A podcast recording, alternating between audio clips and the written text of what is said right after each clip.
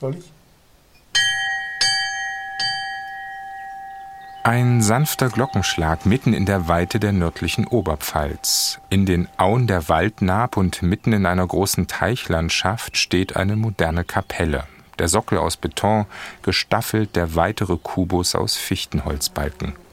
Der Bau einer Skulptur stammt von den Architekten Brückner und Brückner aus Tirschenreuth und Würzburg. Immer wieder entwerfen sie Kirchen und Kapellen, Räume für die Seele. Einige davon besuchen wir im Kulturjournal. Willkommen sagt Nils Beindker. Kulturjournal. Kritik, Dialog, Essay. Auf Bayern 2. Außerdem ein Porträt der Schriftstellerin Kirsten Fuchs. Sie erzählt auf sehr besondere Weise von jungen Menschen in unserer Zeit und wurde gerade mit dem WG Sebald-Preis in Sonthofen ausgezeichnet. Und Gedanken ihrer Kollegin Lena Gorelik zur Asylpolitik der Europäischen Union. Zuerst aber ein Besuch im Museum, im Diözesanmuseum in Freising. Der Bau auf dem Domberg wurde in den vergangenen Jahren vom Architekturbüro Brückner und Brückner um und weitergebaut. Im großen überdachten Innenhof führt eine Treppe zu einer Lichtkapelle. Sie stammt nicht von den Architekten selbst, sondern vom amerikanischen Künstler James Turrell. In immer neuen Nuancen verändert sich das Licht, Ton um Ton, sukzessive, im Zentrum ein Kreis, Ausdruck der Unendlichkeit. Mit Peter Brückner, dem älteren der beiden Brüder und Architekten, war ich zu Gast in Freising. In der Kapelle von James Turrell sitzend wollte ich von ihm wissen, was ihm dieser Ort, ein Raum für die Seele, bedeutet. Persönlich habe ich an verschiedenen Orten, äh, in verschiedenen Museen ja schon Installationen von äh, erleben dürfen und ich habe immer eine große Affinität zu den Arbeiten von ihm verspürt.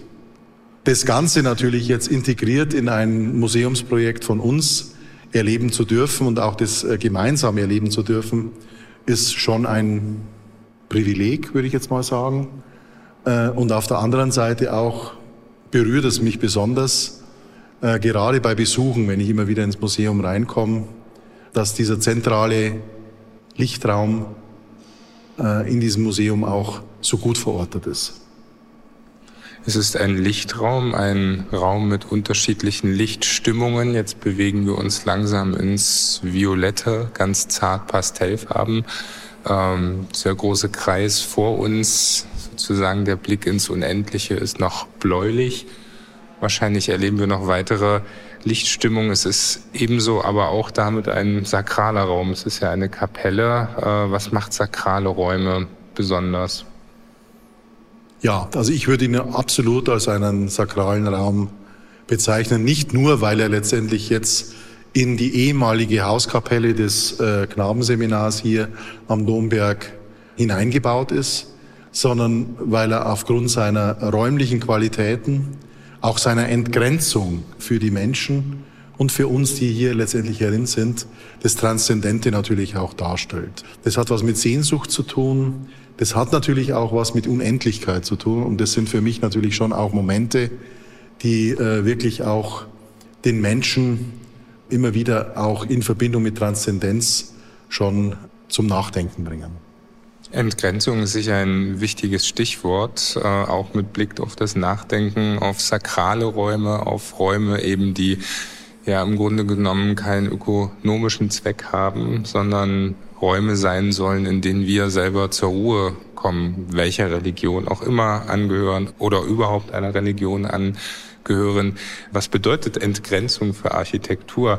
Architektur will ja eigentlich gerade begrenzen. Eine ganz äh, spannende Frage. Deswegen ist wahrscheinlich auch diese große Faszination bei äh, diesem Thema des Lichtes und dieser Auseinandersetzung damit so spannend, weil Architektur beschäftigt sich natürlich mit Raum und Raum hat im wahrsten Sinne des Wortes natürlich Länge, Breite, Höhe und äh, die Materialitäten, die entsprechend dazukommen. Und das wird hier in diesem Raum, äh, und wenn man sich in diesem Raum auch befindet und bewegt, im wahrsten Sinne des Wortes an alle Grenzen und darüber geführt. Und das ist das Spannende. Man glaubt eigentlich, dass sich die Dinge bewegen. Also wenn man herinnen ist, obwohl sie statisch sind, bewegt durch das Licht und durch die Veränderung des Lichtes. Und man merkt auch, was es mit, mit den Menschen letztendlich auch von der Wahrnehmung her macht. Und das ist natürlich eine extreme Erfahrung. Das muss man auch wirklich ganz, ganz deutlich sagen. Wenn man sich auch wirklich hier entsprechend herinnen befindet, was damit auch passiert. Mit einem selbst, man spürt, da ist was, aber letztendlich besteht es nicht aus Material, sondern nur aus Licht. Das heißt, dieser Raum ist im Idealfall wirklich aus Licht gebaut. Ja, und wir sitzen jetzt, Peter Brückner, der Architekt, und ich in dem Raum, der jetzt schon wieder vom orangefarbenen allmählich in ein Gelb übergeht. Die Farben verändern sich ganz langsam. Das Blau ist verschwunden. Auch der große Kreis, ja, das Zeichen der Unendlichkeit äh, wird langsam orange. Warum ist es wichtig, auch sakrale Räume zu haben oder Räume zu haben, in denen wir Transzendenz erfahren können, Räume zu haben, die eben anders sind, die besonders sind, die anders sind als all das, was uns im Alltag sonst umgibt? Gerade weil uns im Alltag so viel an Begrenzungen und auch anderen Dingen immer wieder begegnet. Man merkt ja Reglementierungen und all diese ganzen Dinge, die einen immer mehr im wahrsten Sinne des Wortes einfangen äh, führt letztendlich schon dazu, dass bei vielen Menschen auch eine gewisse Sehnsucht nach solchen Transzendenzräumen hier auch gegeben sind. Und da spielen sakrale Räume unserer Meinung nach äh, natürlich auch eine ganz große Rolle. Über die Jahrhunderte hinweg haben sie uns gezeigt, dass sie die Menschen auch in, ein, in andere Welten entführen können. Und äh, das macht das in diesem Raum natürlich besonders, weil das in der Abstraktion, glaube ich, kaum mehr noch zu toppen ist. Wenn er sich auch komplett dann im Weiß auflöst, das ist ja wirklich wie, als wenn man sich äh, in der Unendlichkeit selbst befindet.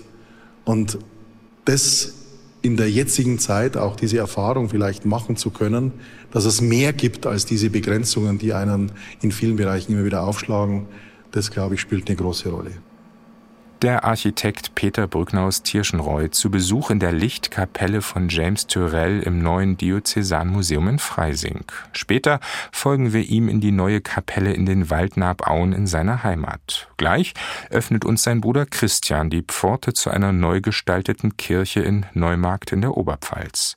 Zuerst Musik von Jenny Lewis. Joy All heißt das neue Album der amerikanischen Singer-Songwriterin und Schauspielerin. Life's a mystery.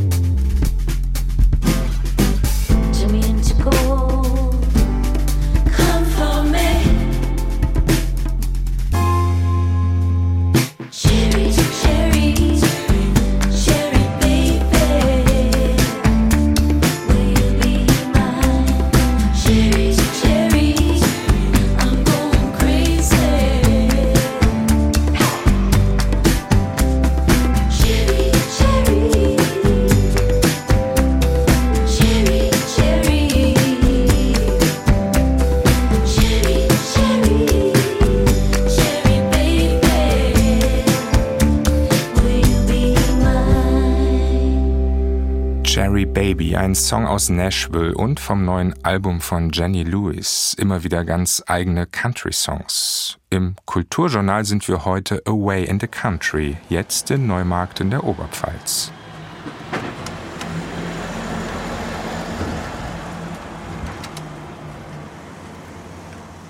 Oberhalb der Altstadt liegt das ehemalige Kapuzinerkloster, Sitz des evangelischen Dekanats und der Christusgemeinde. Der Gebäudekomplex wurde in den vergangenen Jahren restauriert und behutsam modernisiert vom Architekturbüro Bärschneider und Bärschneider. Die Christuskirche selbst haben die Architekten Brückner und Brückne transformieren dürfen. Immer wieder bauen sie Gebäude weiter mit großem Respekt vor dem Bestehenden und gleichzeitig mit dem Wunsch, eine neue Sprache für sie zu finden. Hinter der neuen Kirchentür aus Eichenholz und schmalen Glasfugen öffnet sich nun ein einziger großer heller Raum. Die hohen Fenster sind mit transparentem Stoff verkleidet und verfügen zusätzlich über Lichtquellen. Keine Lampe hängt von der Decke herab. Das Gestühl aus Eichenholz ist beweglich. Der Altar aus einer schwarzen Stahlplatte gebogen und geformt, eine Skulptur.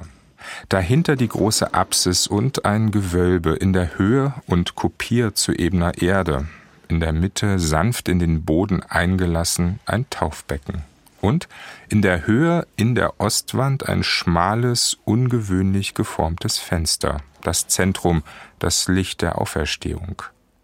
Vor dem Umbau der Christuskirche gab es diesen Raum nicht, sagt Christian Brückner, der auf der ebenfalls neu gestalteten Empore steht. Eine große Wand durchschnitt das Kirchenschiff, dahinter gab es Gemeinderäume. Auch in der Höhe wird spürbar, wie dieser neue Kirchenraum ein Raum für die Seele wirkt. Da spürt man jetzt auch wieder ganz deutlich, wie letztlich über die Auflösung der Raumkanten, über die Doppelung des Gewölbes von unten und oben, ähm, wie einfach die Raumgeometrie des Chorraums auf uns zukommt und man eigentlich nicht erahnt, das kann auch ein zweidimensionales Bild eigentlich jetzt gerade sein.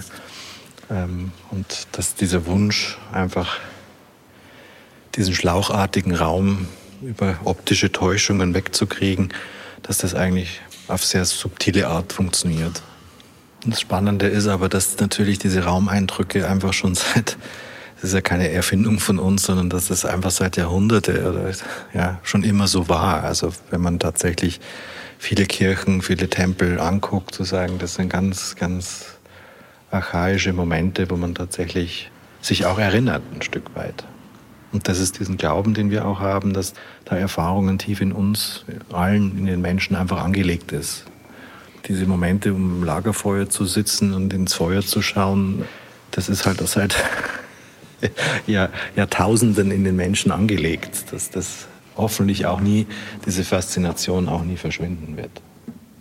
Ist auch schön, wie jetzt mal dieses, dieses Auferstehungsfenster, das Numinose letztlich sich so auch einen Widerschein jetzt in der Oberfläche des Altars hat. Also dass es dann, dann doch die Dinge einfach anfangen miteinander zu kommunizieren.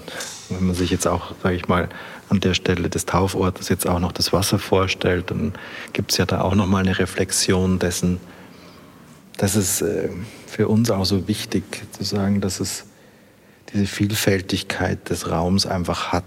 Dass, es, dass er anders heute wie morgen ist, dass er im Sommer anders wie im Winter ist, dass ich, sage ich mal, Lust habe, wiederzukommen, ihn neu zu entdecken, dass es einfach viele Momente des Entdecken gibt. Obwohl er sehr zurückhaltend, sehr erstmal einfach ist, aber ich glaube, er trägt viel, viel in sich, wo man einfach wenn man sich darauf einlässt, auch die Gedanken kreisen kann. Und das freizulegen ist ja auch eine große Herausforderung für Architektur. Genau, weil, weil wir glauben, dass das schon jetzt nur die, die White Box, ja, wo jegliche, sage ich mal, dass es zu wenig ist. Also ich glaube, Architektur muss schon auch so ein bisschen Hinweise geben, auf subtile Art und Weise, um miteinander ins Gespräch zu kommen, weil der Überzeugung sind wir ja, dass gut gelungene Räume schon auch eine Seele haben, einen Charakter haben und, und äh, die eine Interaktion mit dem Menschen, dem Betrachter, demjenigen, der hier drin ist, dass da eine Kommunikation stattfinden soll und muss. Die Wand, die hier vorher war im Chorraum, die war im Grunde genommen geschlossen. Wie kann ich mir das komplett geschlossen? Also wir haben dort sozusagen da, wo sich jetzt dieser Saal weitet, der Chorraum weitet, war eine Wand. War komplett eine Wand und den Korpus oder großes Kreuz mit Korpus von Jesus.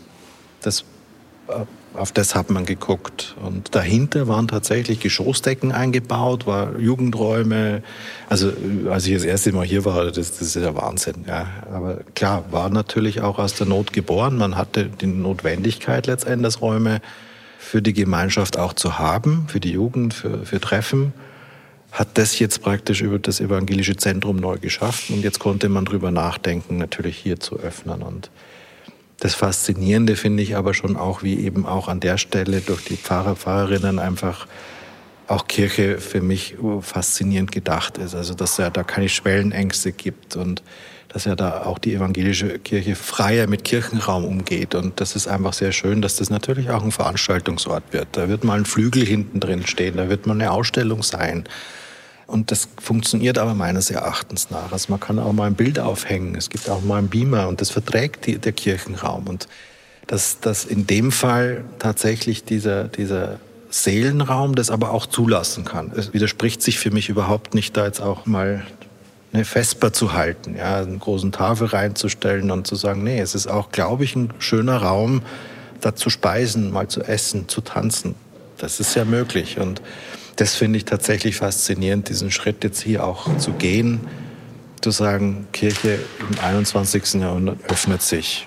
Und das ist eben mehr als Gottesdienst. Begegnung im weitesten Sinne. Und Feier des Lebens, könnte man sagen. Genau, ja. Auf das freue ich mich einfach so unglaublich. Die Menschen bringen den Inhalt hier rein. Und ich glaube, die Architektur kann einfach hier unterstützend maßgeblich hinzukommen.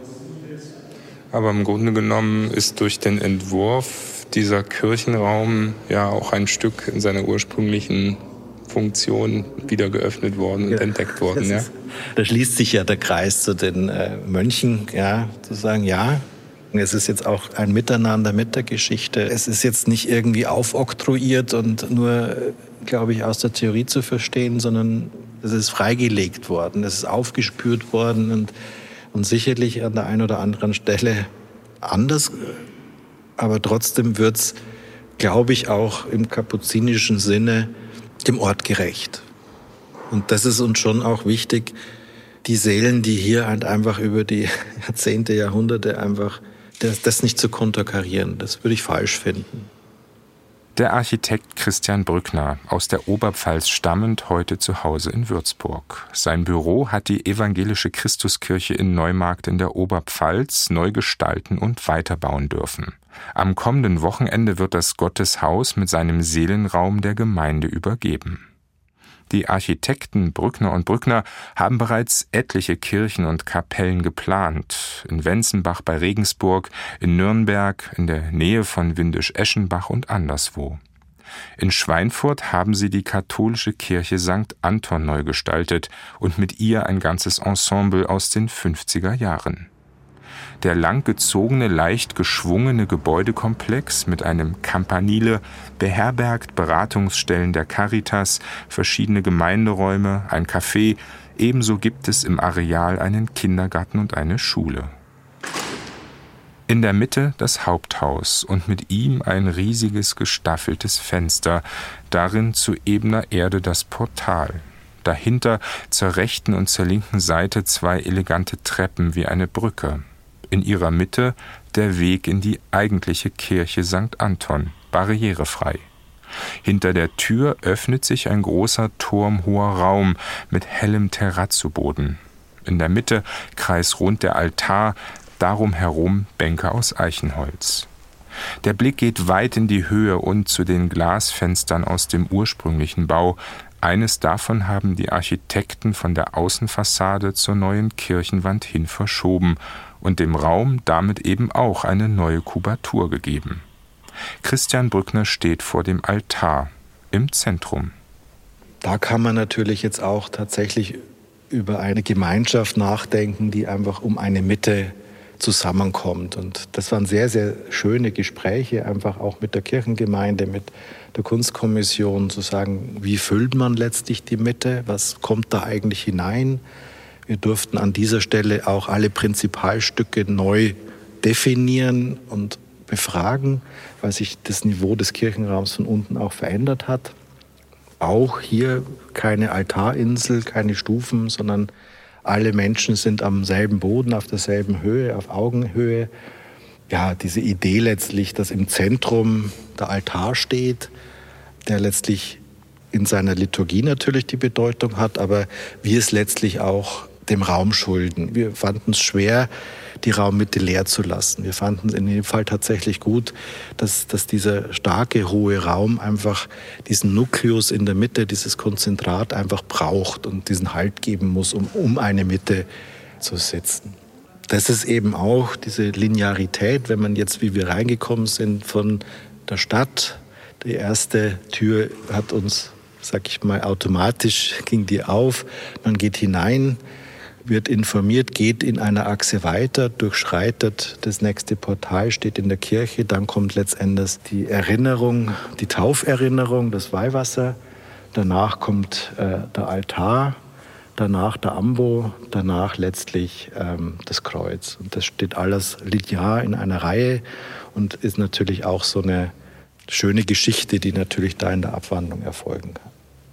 Und im Fenster dann die Auferstehung. Und im Fenster die Auferstehung, genau. Hinten der Grundstein von Anno dazumal.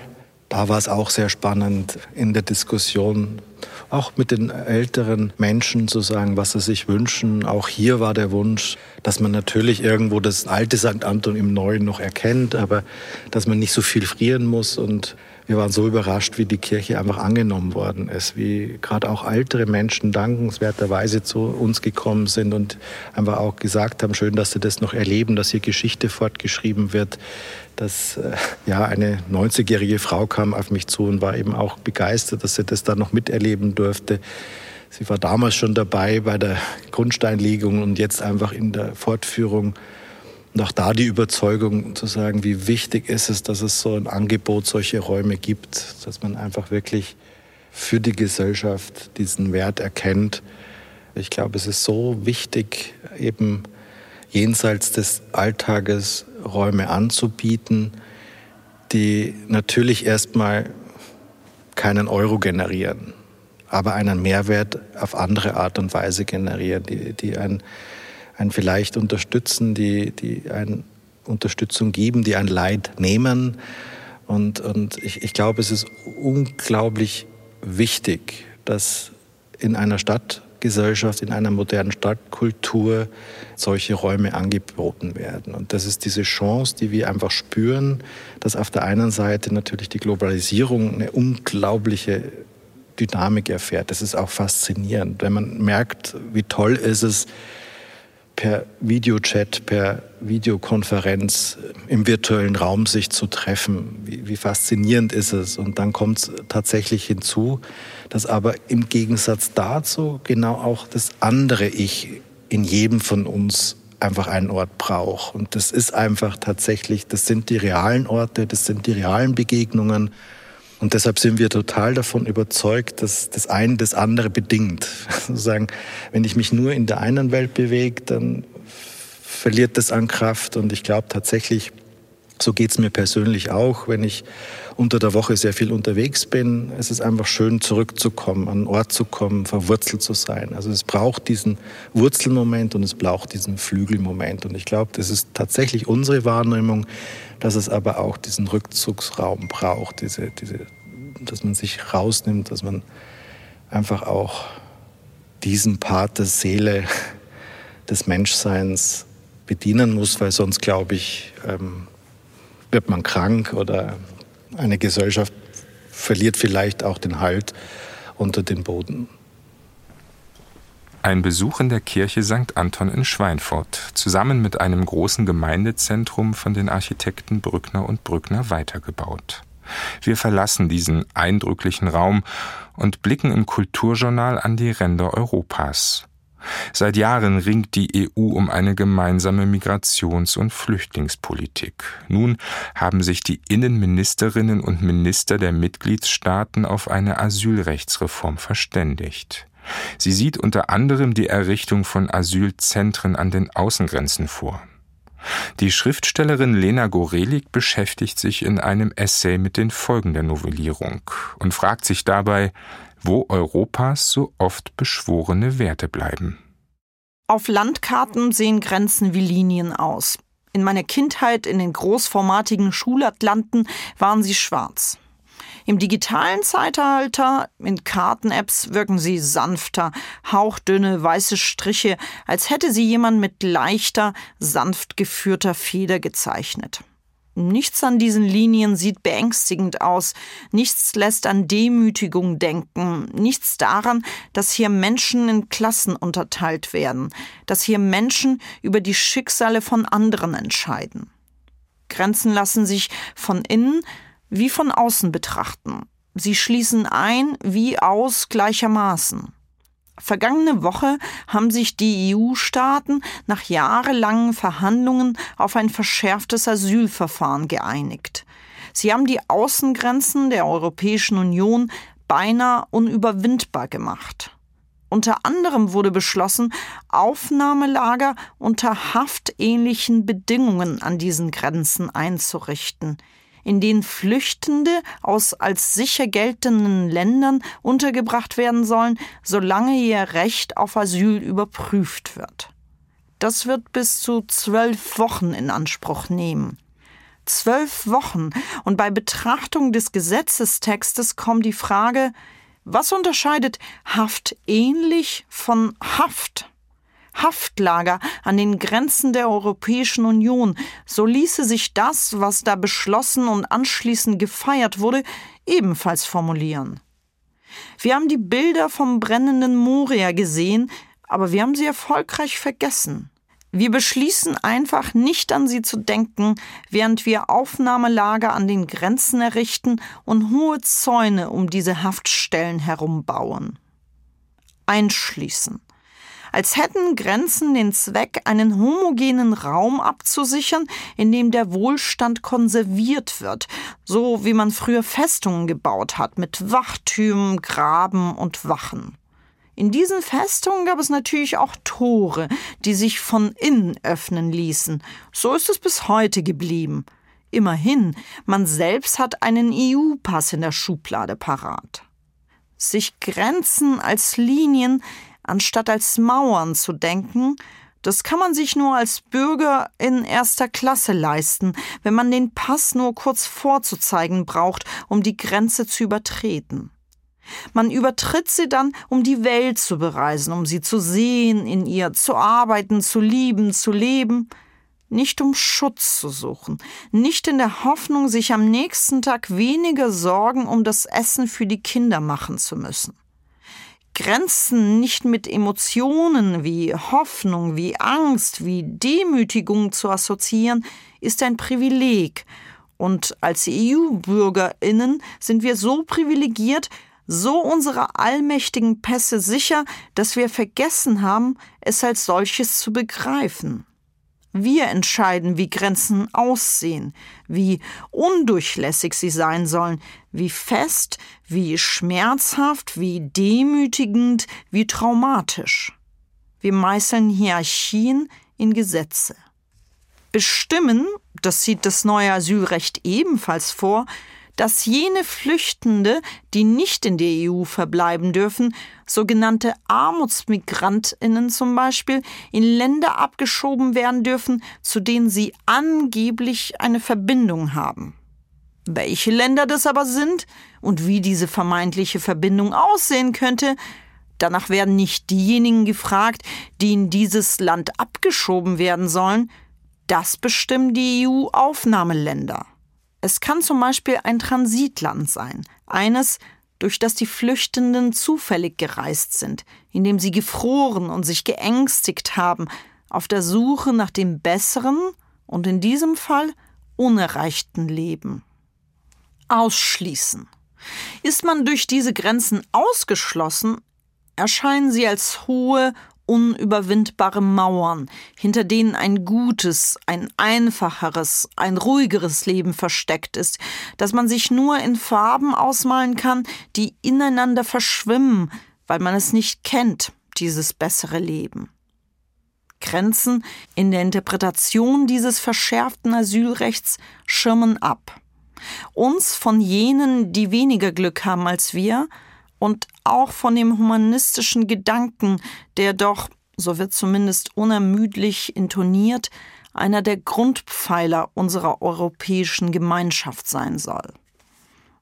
Seit dieser gefeierten Einigung in der vergangenen Woche hat die Organisation UNHCR einen neuen Höchstwert an flüchtenden Menschen weltweit gemeldet. 108 Millionen Menschen sind momentan auf der Flucht. 108 Millionen Ängste, Schmerzen, Hoffnungen, Verluste und Leid. Das könnte polemisch klingen, ist aber schlichtweg das, was Menschen auf der Flucht mit sich tragen, während sie all das, was sie kennen, hinter sich lassen. Die Bundesinnenministerin Nancy Faeser verkündete nach der Einigung in Luxemburg, der Kompromiss, auf den sich ihre KollegInnen zähneknirschend geeinigt haben, stehe für eine solidarische Migrationspolitik. Solidarität klingt ja immer erst einmal gut, aber man könnte auch die Frage stellen, wem sie denn gilt, diese altruistische, gemeinschaftsliebende Solidarität. Die Solidarität ist bei diesem Kompromiss ausschließlich nach innen gerichtet. Sie meint, dass die EU-Länder die Migrantinnen unter sich aufteilen sollen. Und wenn ein Land keine Flüchtenden aufnehmen möchte, so kann es eine Ausgleichszahlung leisten. Es kann sich aus der Menschlichkeit einfach rauskaufen. Das machen die EU-Länder gesetzlich möglich, Geld zu zahlen, um Menschen nicht helfen zu müssen. Menschlichkeit gegen Geld. Wobei die EU-Länder schon wieder ein Euphemismus ist, Länder wie Ungarn, Polen und die Slowakei haben gegen das Verfahren gestimmt. An dieser Stelle muss man kurz innehalten. Es lässt sich also gegen das Verfahren stimmen, wenn man wirklich hinter einer, in diesem Fall populistischen und menschenrechtsfeindlichen Idee steht. Die Bundesrepublik, die mit dem Vorhaben in die Verhandlungen gegangen ist, unter anderem darauf zu beharren, dass Familien mit Kindern von dieser rigiden Regelung ausgenommen werden, hat hingegen zugestimmt und das Vorhaben, wiederum euphemistisch könnte man sagen, aufs Eis geschoben. Stattdessen feiert sie, dass ein Kompromiss gefunden wurde, diese solidarische Migrationspolitik. Solidarisch ist man aber eben ausschließlich nach innen, mit und untereinander, unter jenen, die in den heiligen Kreis der EU gehören, in die umgrenzte, privilegierte, reiche Welt. Solidarisch ist man nicht mit jenen Menschen, um die es doch geht, nicht mit denjenigen, die Hilfe und Sicherheit suchen und auf Solidarität angewiesen sind. Solidarität das wird für Sie nicht wie eine leere Worthülse klingen, es ist ein Schlag ins Gesicht. Man feiert in der EU sich selbst nach diesem Kompromiss, als sei der Kompromiss der kleinste gemeinsame Nenner, zu dem sich noch nicht einmal alle Mitgliedsländer bekennen wollten, der höchste Wert der Europäischen Union. Ein höherer jedenfalls als Menschenrechte. Nancy Faeser bezeichnete die Regelung als historisch. Und es ist sie mit Sicherheit historisch. Dass Humanität, dass Empathie, dass die Wahrung von Menschenrechten von der Agenda der EU gestrichen werden, steht demnächst in einem Gesetzestext. Er hat aus Grenzen, die schon lange mit Stacheldrahtschnecken verzierte und bewachte Zäune sind, Mauern gemacht. Das Wort Menschenrechte ist seit dieser historischen Einigung häufig gefallen es sollte wie immer bedeutungsschwer klingen und groß. Es sollte so klingen, während man Menschen, die ihr Zuhause verlassen, die verzweifelt genug sind, um zu fliehen, das Recht auf Menschlichkeit abgesprochen hat. Willkommen oder eben nicht willkommen in der Europäischen Union. Gedanken zur Asylrechtsreform der EU, ein Essay der Münchner Schriftstellerin Lena Gorelik im Kulturjournal auf Bayern 2.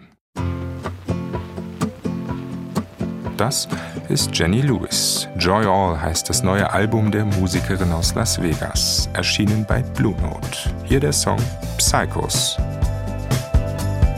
Life goes in cycles. It's a merry-go-round. can pop that juju from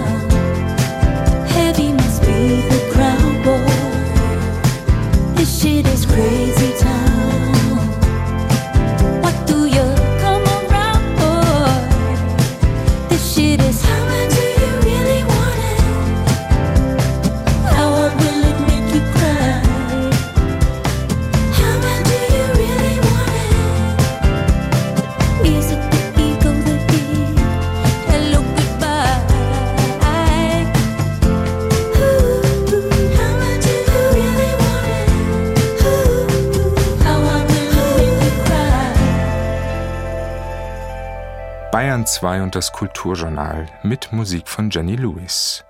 Der WG Sebald Literaturpreis mag eine von vielen literarischen Auszeichnungen sein. Von den Städten Sonthofen und Kempten sowie der Gemeinde Wertach und der WG Sebald Gesellschaft verliehen, ist der Preis trotzdem ein besonderer. Die Jury wählt die Preisträgerin oder den Preisträger anhand eines anonym eingereichten literarischen Textes aus, also allein von der Literatur ausgehend, ohne Blick auf die Autorin oder den Autor. Für die jüngste Verleihung an diesem Wochenende fiel das Los auf die Berliner Schriftstellerin und Dramatikerin Kirsten Fuchs. Sie gehört zu den großartigen Erzählerinnen für Jugendliche und bekam den WG Sebald Literaturpreis für ihren Text Sneaker, die Geschichte eines jungen Menschen in totaler Isolation. Simone Reber stellt die Autorin vor. Die kurzen Haare stehen zu Berge wie die Mähne eines kleinen Löwen. Mit ihren geschmeidigen Bewegungen und den unternehmungslustigen Augen wirkt Kirsten Fuchs selbst wie Sneaker, die Hauptfigur in dem Text, mit dem sie den WG Sebald Literaturpreis gewonnen hat. In der Geschichte bleibt das freche Mädchen mit dem Jungscharm geschlechtsneutral. Ich weiß, wie die Figur aussieht und was die Figur so für mich ist. Aber ich habe gemerkt beim Schreiben, es verliert wirklich jegliche Bedeutung, wenn man es weglässt. Gemessen an dem pointen Feuerwerk, das Kirsten Fuchs häufig bei ihren Lesebühnenauftritten zündet, wirkt das Büro der Schriftstellerin in einem Berliner Altneubau überraschend karg. Am Fenster der ehemaligen Pförtnerwohnung steht der Schreibtisch mit Computer, daneben Aschenbecher und ein Teller mit offenem Kaffeepulver, gegen den Zigarettengeruch, aber auch um die Wirkung des Koffeins abzumildern. Die jugendlichen Figuren in den Texten von Kirsten Fuchs entstehen aus der Erinnerung an ihre eigene Jugend. Die Schriftstellerin wurde 1977 in Chemnitz, damals Karl-Marx-Stadt, geboren und wuchs in Berlin-Hellersdorf auf. In der Realität lebte sie in der größten Plattenbausiedlung der DDR.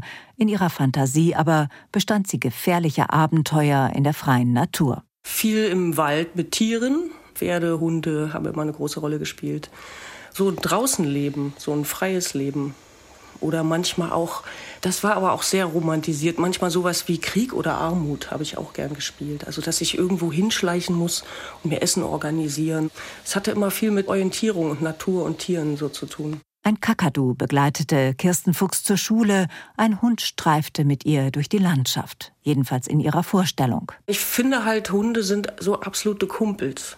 Diese Offenheit und Begeisterung für Kommunikation finde ich an Hunden ganz toll. Diese Aufmerksamkeit füreinander, also auch wo man dann sehr aufmerksam für dieses Lebewesen ist. Ich finde, es regt einfach sehr an, mit Hunden zusammen zu sein. Eigentlich versucht man da oft sich zu verstehen. Als die Mauer fiel, war Kirsten Fuchs zwölf Jahre alt. Während sie täglich merkte, wie sie sich als Mensch veränderte, verwandelte sich auch das ganze Land von einem Tag auf den anderen. Es ist eine Bruchstelle da entstanden und an der kann ich gut an meine Gefühle ran, sowohl in die Kindheit als auch dann weitergehend und auch durch die Tagebücher, wo ich natürlich auch immer mal wieder nachgucken kann, ob ich wirklich so war.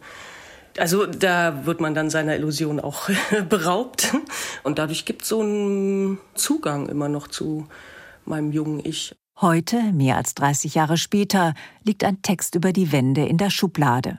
Kirsten Fuchs merkt, wie sehr diese Erfahrung des Umbruchs sie bis in die Gegenwart beschäftigt. Damals wurden die Utopien, an die sie als Kind geglaubt hatte, entzaubert. Das Positive, was ich daran empfunden habe als Kind oder was auch die DDR mir eingeredet und suggeriert hat, ist eben, die Menschen sind alle gleich und wir werden alle in Frieden leben und Männer und Frauen sind gleich und Geld spielt irgendwann keine Rolle mehr und dann zu erfahren, dass das andere Hintergründe hatte eben. Und dass das gar nicht alle wollten und gar nicht alle geglaubt haben und mit welcher Brutalität das durchgesetzt wurde. Es ist eben, wenn man zwölf ist, da hätte es viel mehr Gespräche gebraucht. Vielleicht hat diese frühe Begegnung mit Ideologie Kirsten Fuchs argwöhnisch gemacht gegenüber jedem Pathos. Ihr Feld ist der Alltag, die kleinen Ausweichmanöver, die sie schon als Teenager erprobte. Ich habe einfach angefangen zu pubertieren. Ich glaube, das hat mich auch in dem Moment gerettet. 12, 13 Jahre geht sowieso los und dann setzte die ganze Bravo ein und New Kids on the Block und ganz andere Gespräche, Musik, Freundschaften, Tanzen, Musikvideos, MTV, alles ballerte unglaublich. Die Sprache von Kirsten Fuchs bewegt sich fließend zwischen geschriebenem und gesprochenem Wort. In der Erzählung Sneaker entsteht eine Art Soundcollage aus den Namen der verschiedenen Turnschuhhersteller. Die Hauptfigur handelt mit Sneakers. Nach abgebrochenem Literaturstudium und Tischlerlehre trat Kirsten Fuchs viel auf Lesebühnen auf. 2003 gewann sie den Open Mic Literaturpreis. Bis heute trägt sie ihre Texte auf der von ihr gegründeten Lesebühne Fuchs und Söhne im Berliner Gripstheater öffentlich vor. Für das Kinder- und Jugendtheater hat sie bisher vier Auftragswerke geschrieben. Vor dem Schreiben kommt das Denken, sagt Kirsten Fuchs. Viele Ideen habe ich tatsächlich in Gesprächen, wo ich so merke, ach, da ist was. Und sonst beim Bus und S-Bahn fahren und dann schreibe ich mir selber E-Mails. Weil ich möchte immer ein Notizbuch dabei haben und einen Stift. Aber es ist äh, einfacher, das Handy rauszuholen. Dann schreibe ich mir eine E-Mail und die geht dann auch nicht verloren. Kirsten Fuchs redet offen über die nüchterne Seite der Literatur, das Geldverdienen. Sie experimentiert mit Auftritten in den sozialen Medien, hält über Instagram Kontakt zu ihren Fans. Regelmäßig geht sie die Liste mit Wettbewerben und Stipendien durch. So fand sie auch die Ausschreibung für den WG Sebald Literaturpreis. Ihr Mann ist ebenfalls selbstständig. Gemeinsam müssen die beiden eine vierköpfige Familie ernähren. Ich sage immer, ich bin eigentlich ein Guppi. Also ich bin äh, immer da, wo ich gerade bin und mache immer das, was ich gerade mache. Und deshalb kann ich Druck wahrscheinlich relativ gut aushalten, obwohl ich weiß, dass er da ist und zum Beispiel viel an meinen Fingernägeln knibbel und auch nachts knirsche. Ich weiß, dass der Druck da ist. Und es gab auch Zeiten, wo ich den sehr stark gespürt habe. Aber normalerweise bin ich verspielt genug, dass ich dann einfach immer weitermache. Also ich bin in gewisser Weise ein bisschen sorglos. Nicht nur sorglos, sondern auch abenteuerlustig. Mit ihrem Schriftstellerkollegen Volker Strübing fuhr sie 2009 auf einem Inspektionsschiff in die Arktis und schrieb darüber unter dem lakonischen Titel Nicht der Süden. Mit ihrem berühmtesten Roman Mädchenmeute gewann sie 2015 den Deutschen Jugendliteraturpreis. Auch ihre Familiengründung beschreibt die Autorin wie eine Abenteuerexpedition. Also es ist einfach klar, dass man hier irgendwie ein Boot gebaut hat, ohne vorher zu checken, ob das dicht ist, ja. Und dann fährt man los und während man unterwegs ist, denkt man so, ah ja, jetzt da muss ich das hier, ich habe gar keine Ruder. Jede Illusion davon wird erst in dem Moment, wo man es dann macht, überprüft. Es gibt ja keinen Simulator dafür vorher. In den Texten von Kirsten Fuchs überlagern sich jetzt die Erinnerungen an ihre eigene Jugend und die Beobachtung ihrer Kinder. Ja, ja, die lassen sich auch gar nicht so belehren, wie man sich. Genau, das kommt äh, sowas zum Beispiel. Die lassen sich einfach nicht vernünftig belehren, ja. Die akzeptieren gar nicht immer, dass man das alles besser weiß, weil es ja auch gar nicht stimmt. Weil sie vielleicht einen Blick darauf haben, der viel frischer ist und eben nicht effektiv, aber richtig. Sneaker, die 16-jährige Hauptfigur in dem preisgekrönten Text, lebt in völliger Isolation und wird von Apps kontrolliert. Sneakers Mutter, das Elternteil, kann nur indirekt mit ihrem Kind kommunizieren. Das Elternteil nennt sich Kirsten Fuchs auch selbst und spricht von dem großen und dem kleinen Kind, geschlechtsneutral. Ich glaube, sobald man das Geschlecht mit reinnimmt, lenkt das so ein bisschen manchmal ab von dem, was man eigentlich erzählen will, weil es scheinbar eine wichtige Information mitliefert und man dann glaubt, das wären geschlechterspezifische Verhaltensformen. Aber das glaube ich gar nicht. Also für mich und für unsere Familie glaube ich das nicht. Die Erzählung Sneaker verdichtet die Isolationserfahrung der Pandemie zu einer digital kontrollierten Hyperrealität, zu einem staubfreien Raum für Menschenkinder. Es ist wieder ein Tier, das Sneaker aus dem digital überwachten Vakuum der Quarantäne lockt. Ein Vogel weckt die Sehnsucht nach Natur. In dem Text ist es ein Sehnsuchtsort und die Landschaften sind sehr reduziert vorhanden.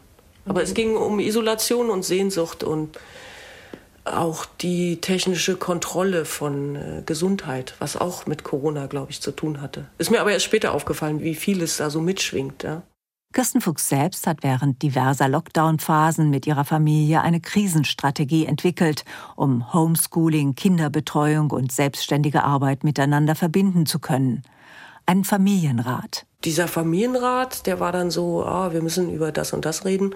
Und das heißt, wir gehen in dem Moment, wo es kracht oder schwierig wird, nicht direkt rein, sondern sagen, darüber reden wir abends dann haben wir da so bestimmte Rituale gehabt. Sachen erstmal vertagen zu können, ist ein gutes Hilfsmittel, zu sagen, wir reden später darüber und anständig, alle sind ruhig, wir reden nacheinander. In dem Text Sneaker findet die Kommunikation vor allem digital statt. Das ist manchmal komisch, manchmal gespenstisch. Natur und Zerstörung war das Thema des diesjährigen WG Sebald Literaturpreises, Berauschend nennt Kirsten Fuchs die Sprache von Sebald, der sich in seinem Werk intensiv mit den Verwerfungen des 20. Jahrhunderts beschäftigte. Dann kommt vorsichtig eine Einschränkung. Es geht immer sofort ins Weltall oder in die Geschichte zurück. Und das ist total anregend. Mir hat das gut getan und wirklich gut gefallen. Und ich dachte so, dieses ganze, diese unglaublich kosmische Bedeutung, die immer so von dem Leben so weggeht, das kam mir leider männlich vor. Es gibt wenig Profanes. Und das ist total schön, weil es einen aus dem Alltag total rausschießt, wirklich ins All. Aber es beschäftigt sich eben wenig mit dem Alltag. Speziell von den anderen 50 Prozent der Gesellschaft, die viel profanere Dinge tun. Kirsten Fuchs schreibt über das Fantastische im Profanen, das Politische im Banalen. Dazu passt, dass sie sich auch über ihre Haare grundsätzliche Gedanken macht.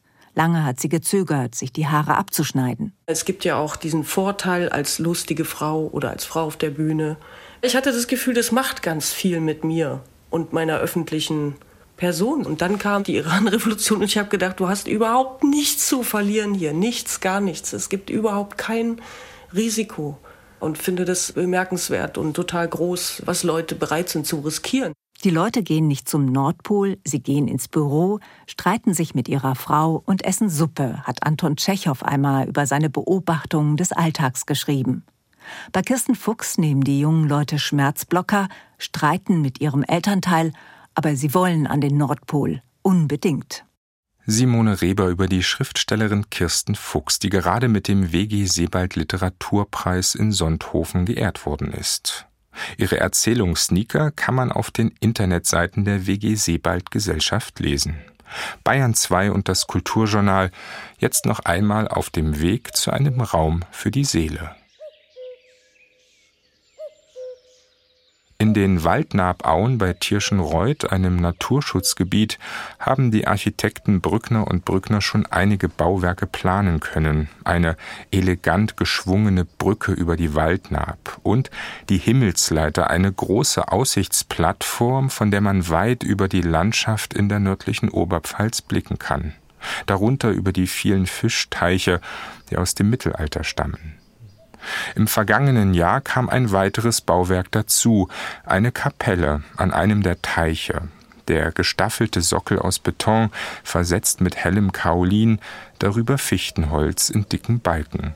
Neun Meter hoch, der Grundriss dreimal sechs Meter, seitlich zu betreten, 24 Stunden am Tag, 365 Tage im Jahr, offen für alle. Im Inneren ein gestaffeltes Gewölbe aus den Holzbalken, geometrisch angeordnet, immer höher zu einem Oberlicht ausgerichtet. Die Altarwand schlicht mit einem einfachen Kreuz versehen. In Gläsern brennen ein paar Kerzen. Peter Brückner, der Architekt, steht im Raum und lenkt den Blick zum Gewölbe, auf die lebendigen Steine, wie er die gestaffelten Holzbalken nennt. Ja, und jetzt hast du quasi das Licht oben. Jetzt ist der die Ostseite mit direkt beschienen, am Morgen natürlich der andere Bereich. Und es wandert letztendlich in diesem Schacht dann immer rauf und runter. Und nach oben ist es mit diesem Blattaluminium, also Schlagmetall, auf dem Balken belegt. Also es ist kein Anstrich, sondern das ist, sind einzelne Metallplättchen, wie man es von den Vergoldungen kennt, nur in dem Fall nicht Gold, sondern in Silberfarben, aber Aluminium, reines Aluminium. Und das ist führt dazu, dass natürlich das Licht nochmal eine andere Intensität erhält. Und dann war es wichtig, halt, dass es auch ein Raum ist, der Leute aufnehmen kann, also auch mal eine Gruppe oder auf der anderen Seite aber auch, dass man sich ganz alleine einzeln hier zurückziehen kann.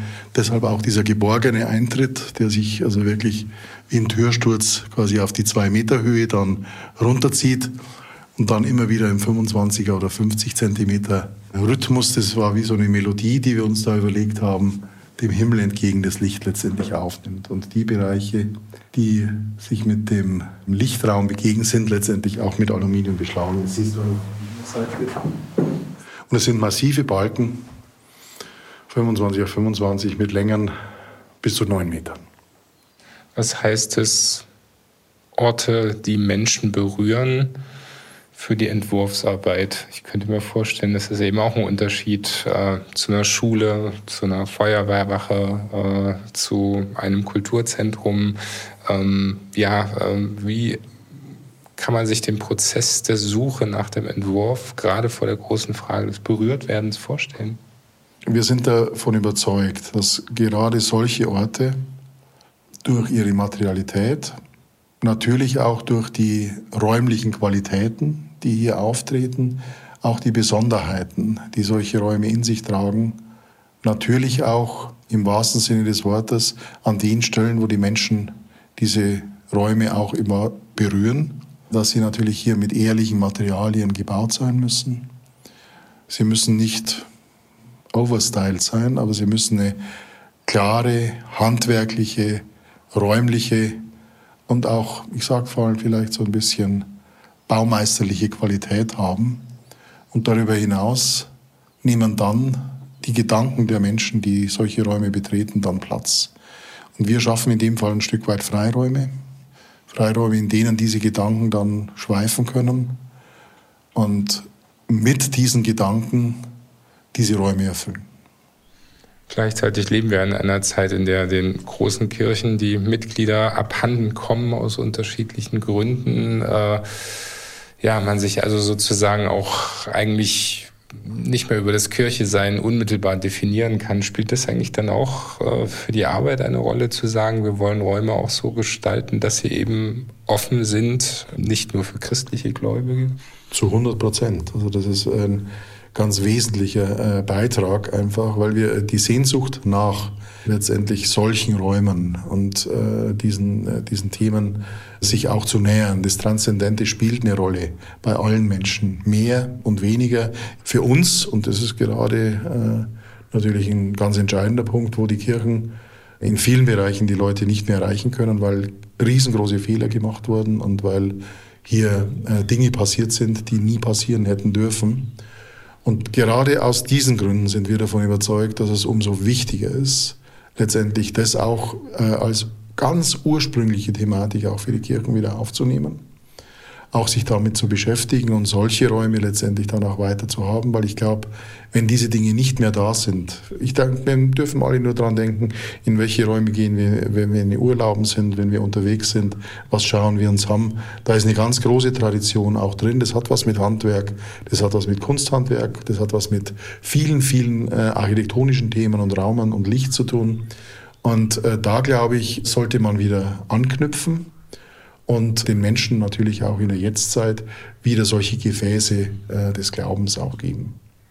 Peter Brückner, Architekt und zusammen mit seinem Bruder Christian Gründer des Büros Brückner und Brückner in Tirschenreuth und Würzburg. Die Architekten und ihre Teams entwerfen immer wieder Sakralbauten, Räume für die Seele.